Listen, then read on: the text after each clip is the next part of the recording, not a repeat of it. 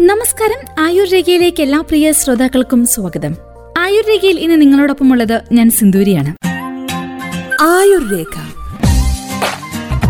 അറിവിലൂടെ ആരോഗ്യം.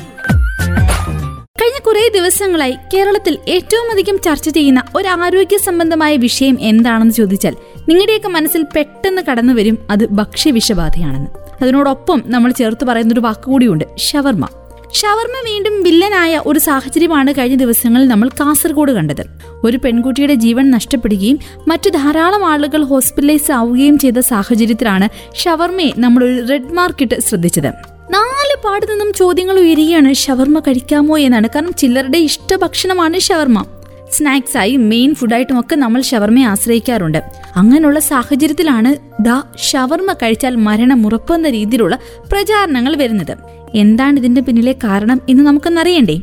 അതുമാത്രമല്ല ഭക്ഷ്യവിഷബാധ ഒരാളുടെ ജീവൻ അപഹരിക്കുന്ന രീതിയിൽ അത്രയും ഗുരുതരമാവുന്നത് എങ്ങനെയാണെന്നും നമുക്കറിയണം. അപ്പൊ ഇതെല്ലാമാണ് ഇന്നത്തെ ആയുർരേഖയിലൂടെ നമ്മൾ കേൾക്കുവാൻ പോകുന്നത്. ഏവരെയും ഒരിക്കൽ കൂടി സ്വാഗതം ചെയ്യുന്നു ആയുർരേഖയിലേക്ക്. ഷവർമ കഴിക്കാമോ എന്ന ചോദ്യം വരുമ്പോൾ ചിലരുടെയെങ്കിലും മനസ്സിൽ വരുന്നൊരു ചോദ്യമാണ് ഷവർമയ്ക്ക് എന്താ കൊമ്പുണ്ടോ എന്ന്? ഷവർമയുടെ പ്രശ്നം എന്താണെന്ന് നമുക്ക് ആദ്യം ഒന്നറിഞ്ഞാലോ ഷവർമ ഒരിക്കലും ഒരു മോശം ഭക്ഷണമല്ല. എന്നാൽ നമ്മുടെ കാലാവസ്ഥയ്ക്ക് നമ്മുടെ ഭക്ഷണ രീതിക്ക് നമ്മൾ തയ്യാറാക്കുന്ന രീതിക്കൊക്കെ ഇത് അനുയോജ്യമാണോ എന്നാണ് പ്രധാനമായും ഈ സമയത്ത് ചർച്ച നടക്കുന്നത്. ആദ്യം ഷവർമയിലെ ആ പ്രശ്നക്കാരനെ നമുക്കൊന്ന് മനസ്സിലാക്കാം. അതായത് ഷവർമ പാചകം ചെയ്യുന്ന രീതിയും മാംസം സൂക്ഷിക്കുന്ന രീതിയുമാണ് ഇതിലെ പ്രധാനപ്പെട്ട വില്ലൻ. നമുക്കറിയാം എപ്പോഴും തൂക്കിയിട്ട് വേവിച്ചെടുക്കുന്ന ഒരു ഭക്ഷണമാണ് ഷവർമ. പല ഹോട്ടലുകളുടെയും ബേക്കറികളുടെയും ഒക്കെ ഫ്രണ്ടിൽ നമ്മളത് കാണാറുമുണ്ട്. കറങ്ങിക്കൊണ്ടിരിക്കുന്ന ഒരു കമ്പിയിൽ സെറ്റ് ചെയ്ത് വെച്ചിരിക്കുന്ന ഷവർമ ഇങ്ങനെ വെന്തുകൊണ്ടിരിക്കും. അതിൽ നിന്ന് എങ്ങനെ അരിഞ്ഞരിഞ്ഞെടുത്താണല്ലോ നമുക്ക് തരുന്നത്? ഈ ഒരു സാഹചര്യം ശ്രദ്ധിച്ചില്ലെങ്കിൽ അപകടകരമാകാം. അതായത് മാംസം വേഗാതെ കഴിച്ചാൽ ബാക്ടീരിയയും വൈറസും വളർന്ന് പന്തലിച്ച് ടോക്സിനുകൾ പുറത്തുവിട്ട് മരണകാരണം വരെ സംഭവിക്കാം.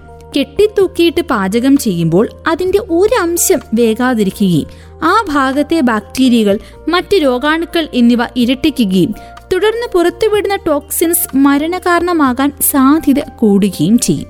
അതാണ് ഷവർമെ ഒരു വില്ലനാക്കി മാറ്റുന്നത്. ഷവർമ നമ്മൾ കഴിക്കുമ്പോൾ അതിന്റെ എല്ലാ ഭാഗവും വെന്തിട്ടുണ്ടോ എന്നൊന്നും മനസ്സിലാക്കുവാൻ സാധിച്ചെന്ന് വരില്ല. ആ സമയത്തുണ്ടാവുന്ന ഒരു റിസ്ക് ആണ് നമ്മളിൽ ഇത് അപകടം വിതയ്ക്കുന്നത്. ഇനി ഷവർമ മാത്രമാണോ പ്രശ്നം? അല്ല ഷവർമയോടൊപ്പം ഉപയോഗിക്കുന്ന സാലഡുകളും വില്ലനാണ്.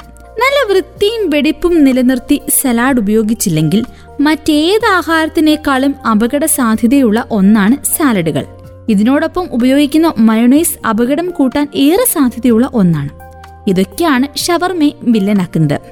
മയണീസിനെ കുറിച്ച് പറയുകയാണെങ്കിൽ ഇന്നത്തെ കാലത്ത് കുട്ടികൾക്കും മുതിർന്നവർക്കുമെല്ലാം ഒരുപോലെ ഇഷ്ടപ്പെട്ട വിഭവമാണ് മയണൈസ്.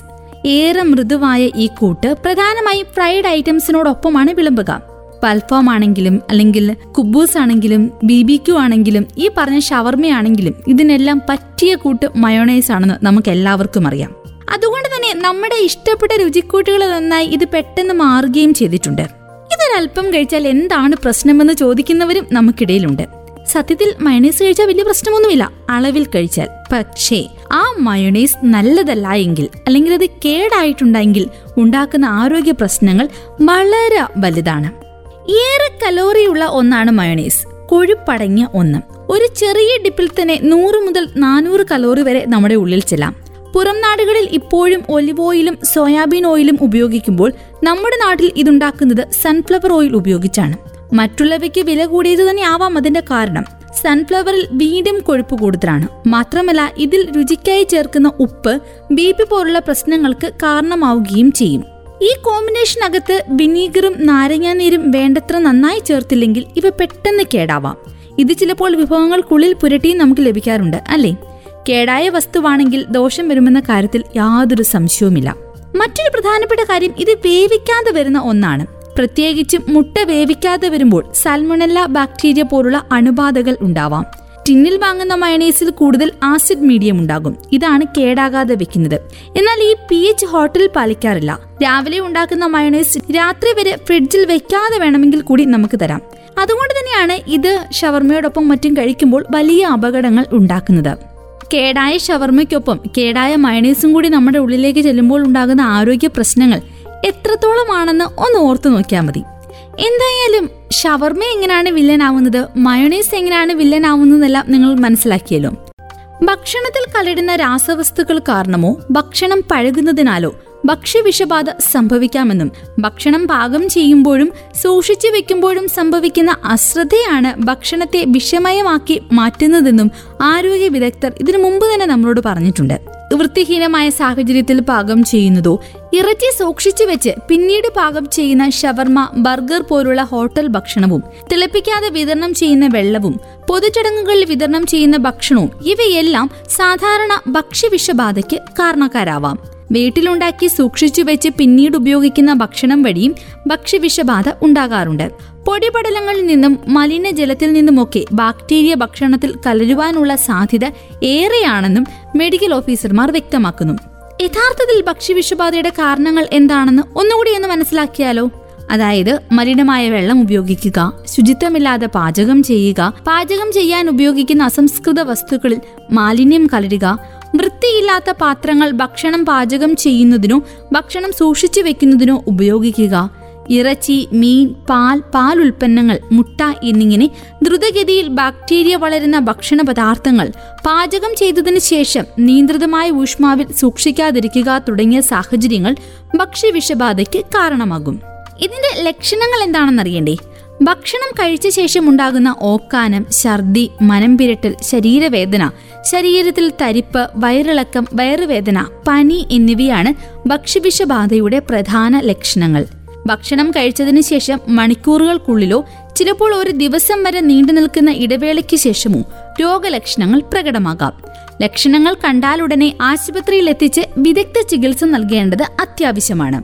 ഭക്ഷ്യവിഷബാധ ഏൽക്കാതിരിക്കാൻ സ്വീകരിക്കേണ്ട ചില മുൻകരുതലുകളുണ്ട്.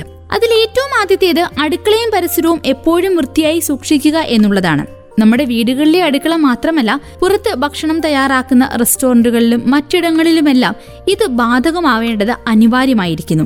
പലപ്പോഴും ഹോട്ടലുകളിലും മറ്റും ഭക്ഷണം കഴിക്കാൻ പോകുമ്പോൾ അവിടുത്തെ അടുക്കള എത്രത്തോളം വൃത്തിയുള്ളതാണെന്നും അവർ എവിടെയാണ് പാചകം ചെയ്യുന്നതെന്നും നമ്മൾ അന്വേഷിക്കാറില്ല. എല്ലാം വൃത്തിയായിരിക്കും എന്ന നമ്മുടെ വിശ്വാസമാണ് ഇത്തരത്തിലുള്ള ഇടങ്ങളിലേക്ക് നമ്മളെ കൊണ്ടുചെല്ലുന്നത്. അപ്പൊ നമ്മുടെ ആ വിശ്വാസം കാത്തു സൂക്ഷിക്കേണ്ട ഉത്തരവാദിത്തം റെസ്റ്റോറന്റുകൾക്കും അല്ലെങ്കിൽ ഇതുപോലുള്ള ഭക്ഷണം ഉണ്ടാക്കുന്ന ഇടങ്ങൾക്കും ഒപ്പം അവയെ നിയന്ത്രിക്കുന്ന ഭക്ഷ്യസുരക്ഷാ വകുപ്പിനും തന്നെയാണ്.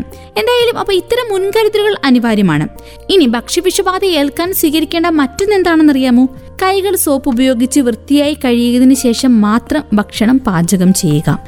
വൃത്തിയുള്ള പാത്രങ്ങളിൽ മാത്രം ഭക്ഷണം നൽകുക. പച്ചക്കറി മീൻ മുട്ട ഇറച്ചി തുടങ്ങിയവ പാചകം ചെയ്യുമ്പോഴുള്ള അവശിഷ്ടങ്ങൾ അടുക്കളയിലോ പരിസരത്തോ കൂട്ടിയിടാതെ യഥാസമയം പുറത്തു കളയണം. ഒപ്പം ഈച്ചശല്യം ഒഴിവാക്കേണ്ടതും അനിവാര്യമാണ്. ചീഞ്ഞ പച്ചക്കറികൾ പഴകിയ മീൻ മുട്ട ഇറച്ചി എന്നിവ ഒരു കാരണവശാലും ഉപയോഗിക്കരുത്. പച്ചക്കറികൾ ഉപ്പും വിനാഗിരിയും ഇട്ട് നന്നായി കഴുകിയതിനു ശേഷം മാത്രമേ ഉപയോഗിക്കാവൂ. കേടായ ഭക്ഷ്യവസ്തുക്കൾ ഫ്രിഡ്ജിൽ സൂക്ഷിക്കുകയും ചെയ്യരുത്. ഇതൊക്കെ കൃത്യമായി പാലിക്കുന്ന ഹോട്ടലുകളിൽ നിന്ന് മാത്രം ഭക്ഷണം കഴിക്കുക. യാത്രകളിൽ കഴിയുന്നതും സസ്യാഹാരം ശീലമാക്കുക. ഇവയെല്ലാം ഇതുമായി ബന്ധപ്പെടുത്തി നമ്മൾ ശ്രദ്ധിക്കേണ്ട പ്രധാനപ്പെട്ട കാര്യങ്ങളാണ്. ഇത്തരം മോശമായ സാഹചര്യങ്ങൾ ഭക്ഷ്യവിഷബാധയിലേക്ക് എത്തിക്കുന്നതിന് കാരണക്കാരായ ചിലരുകൂടിയുണ്ട് നമുക്ക് അവയെക്കുറിച്ച് കൂടിയൊന്ന് അറിയണം. അതിൽ പ്രധാനപ്പെട്ടത് ബാക്ടീരിയകളാണ്. സാൽമോണല്ല ബാക്ടീരിയയാണ് ശരീരത്തിൽ ഭക്ഷ്യവിഷബാധ ഉണ്ടാക്കുന്നതിൽ ഏറ്റവും പ്രധാനി.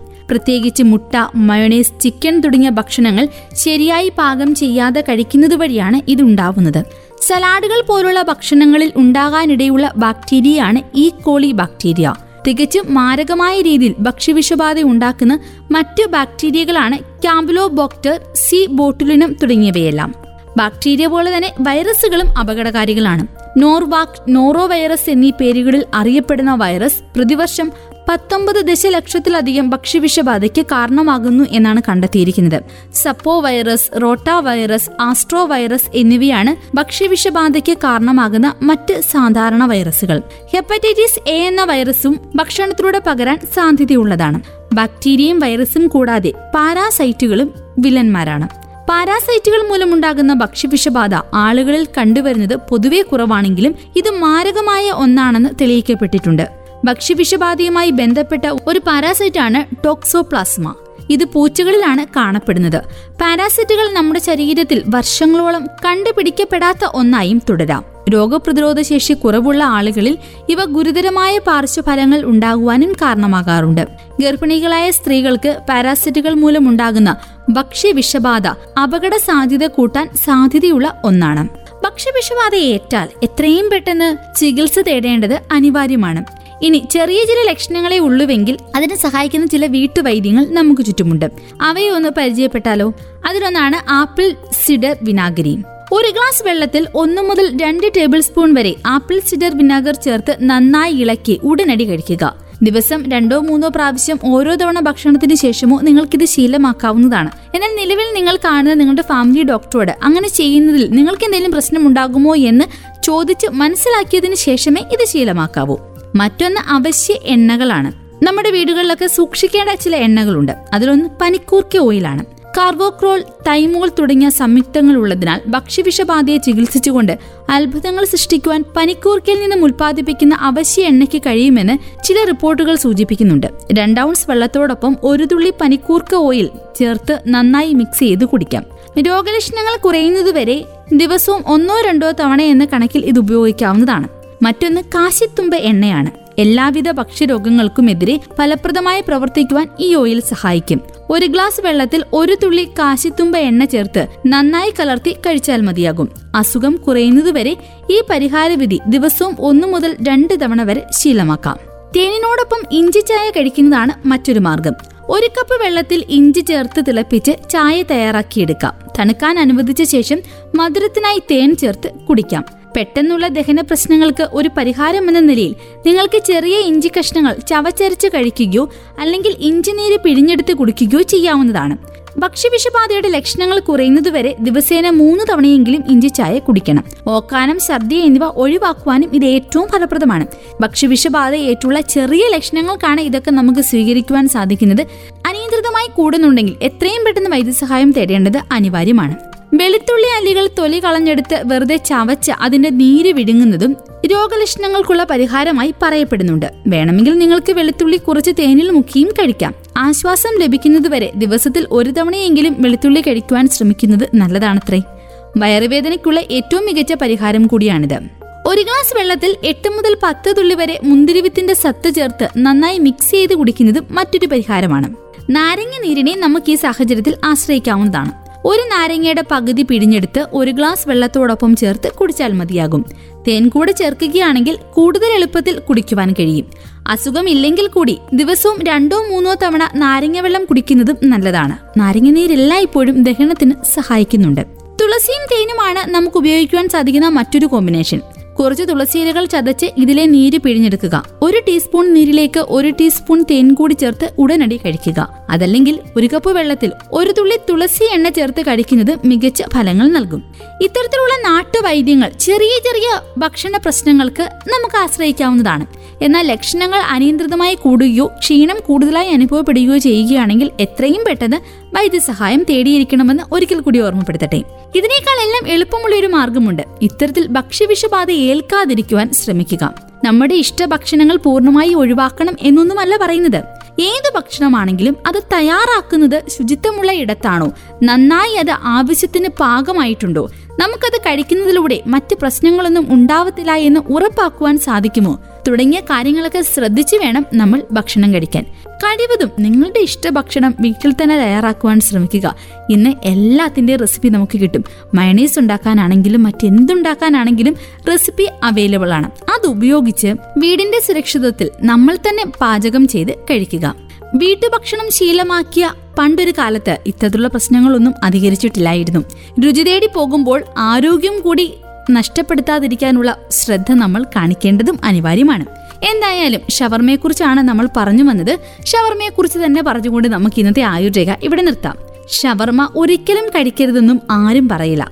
തീർച്ചയായും കഴിക്കണം. എന്നാൽ ഡെലിവറി ബോയ് വഴി തൽക്കാലം വേണ്ട. ഷവർമയുടെ പാചകം നേരിട്ട് കണ്ടുറപ്പിച്ചാൽ തീർച്ചയായും കഴിക്കാം. നല്ല രീതിയിൽ പാചകം ചെയ്താൽ പ്രോട്ടീൻ കൂടുതലടങ്ങിയ നല്ലൊരാഹാരം തന്നെയാണ് ഷവർമ. പക്ഷേ നമ്മൾ ആദ്യം സൂചിപ്പിച്ച ഷവർമയിലെ പ്രശ്നക്കാരനെയൊക്കെ ഇല്ലാണ്ടാക്കിയതിന് ശേഷം മാത്രമേ ആ ഭക്ഷണത്തിലേക്ക് നമ്മൾ തിരിയാൻ പാടുള്ളൂ. നന്നായി പാകമായിരിക്കണം. അതിനോടൊപ്പം തന്നെ മറ്റ് ബാക്ടീരിയകൾ വളരുവാനുള്ള സാഹചര്യം ഉണ്ടാവരുത്. ശുചിത്വമുള്ള ഇടത്താണ് തയ്യാറാക്കേണ്ടത്. നന്നായി വെന്തിട്ടുണ്ടാവണം. അതിനോടൊപ്പം നൽകുന്ന സലാഡുകളും മയണീസും ഒക്കെ നല്ല രീതിയിൽ തയ്യാറാക്കിയതായിരിക്കണം. ഇതൊക്കെ ശ്രദ്ധിച്ച് കഴിക്കാൻ പറ്റുമെങ്കിൽ കഴിക്കുക. അല്ലെങ്കിൽ ആ ഭക്ഷണത്തെ വേണ്ടെന്ന് വെച്ച് നമ്മുടെ വീടുകളിൽ തയ്യാറാക്കുന്ന ശുചിത്വമുള്ള ഭക്ഷണം ആരോഗ്യമുള്ള ഭക്ഷണം കഴിക്കുക. രുചികൾ വേണ്ടാന്ന് വെക്കാനല്ല രുചിക്കൊപ്പം ആരോഗ്യം കൂടി സംരക്ഷിക്കുക. അപ്പൊ എന്തായാലും ഇന്നത്തെ ആയുർരേഖ വൈൻഡപ്പ് ചെയ്യാനുള്ള സമയമായിട്ടുണ്ട്. വീണ്ടും മറ്റു ചില ആരോഗ്യ വിഷയങ്ങളുമായി നമുക്ക് ഒരുമിക്കാം. ഇന്ന് ആയുർരേഖയിൽ നിങ്ങളോടൊപ്പം ഉണ്ടായിരുന്നത് ഞാൻ Sinduri. കേട്ടുകൊണ്ടേയിരിക്കും radio Mangalam ninety one point two നാടിനൊപ്പം നേരിനൊപ്പം.